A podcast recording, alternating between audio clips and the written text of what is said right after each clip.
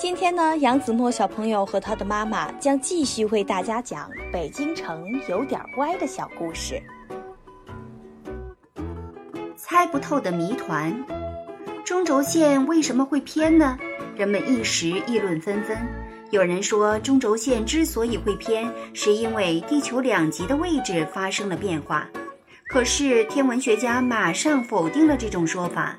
因为地球两极的位置虽然会发生变化，但那是一个漫长的过程，不会在几百年内就看出什么变化来。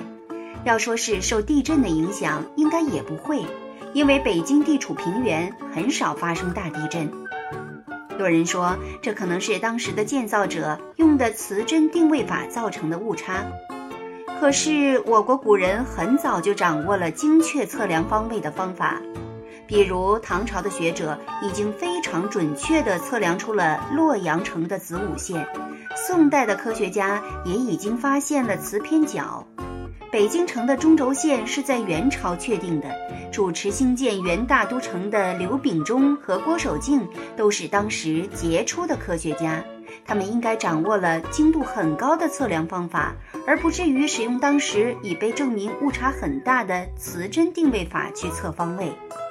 不是技术的原因，也不是自然的原因，难道是有人故意这样做的？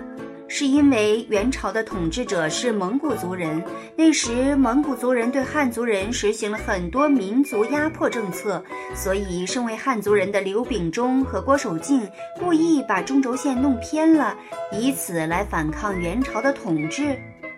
可这只是一个推测，完全没有任何证据啊！到北京之外找答案，为什么？为什么？就在谢忠宇的思路走进死胡同的时候，朋友的一番话让他的脑筋来了个急转弯。那是一个关于阿房宫的传说。据说秦始皇当年修建的阿房宫没有大门，而远在今天河北秦皇岛的海边有两个大石柱，正好在阿房宫中轴线的延长线上。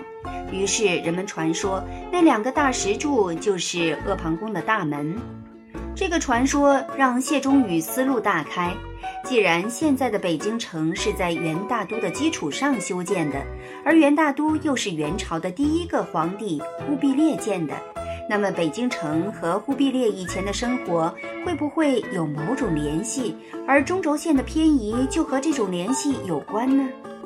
忽必烈是蒙古族人。于是谢忠宇找来了北京至内蒙古的所有地形图。当他把那些地形图一张张连接起来看的时候，发现了一个从来没有注意过的问题：把北京中轴线一直往北延伸，它的延长线竟然直指位于内蒙古锡林郭勒盟的古开平。古开平曾经是元朝的上都，那里正是元世祖忽必烈的发祥地。在元朝，上都和大都都是国都，因为忽必烈实行的是两都制，冬天在大都办公，而夏天则跑回上都避暑。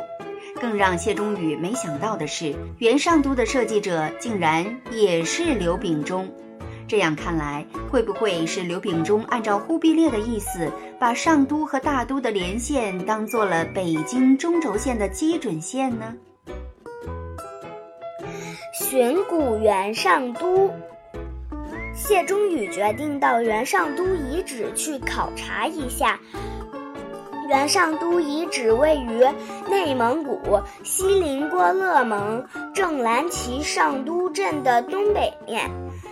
历经几百年的风风雨雨，元上都古城早已成为一片废墟。谢忠宇行走在这个已经辨不清原貌的古城遗址上，不断用 GPS 定位仪寻找着从北京延伸过来的那条无形的线。他既盼望又担心，盼望能找到那条从北京延伸过来的无形的线。担心，如果北京中轴线的延长线和元上都遗址的距离相差太远，那么自己的推测可就不成立了。当谢忠宇手中的 GPS 定位仪显示出东经一百一十六度十二分的时候，所有参与寻找的人都激动得差点跳起来。北京中轴线的延长线找到了，它和元上都遗址的经度只差一分，也就是离元上都只有几百米的距离。不过，从北京到这里的直线距离有两百七十千米呢，这几百米的误差实在是微不足道。要知道，那条看不见的延长线，可是几百年前的古人用简陋的仪器测量出来的啊！当然了，北京中轴线的偏离是不是真的为了连接元上都，还有待专家进一步去考证。好了，小朋友，我们今天的故事结束了，咱们下次再见了！再见。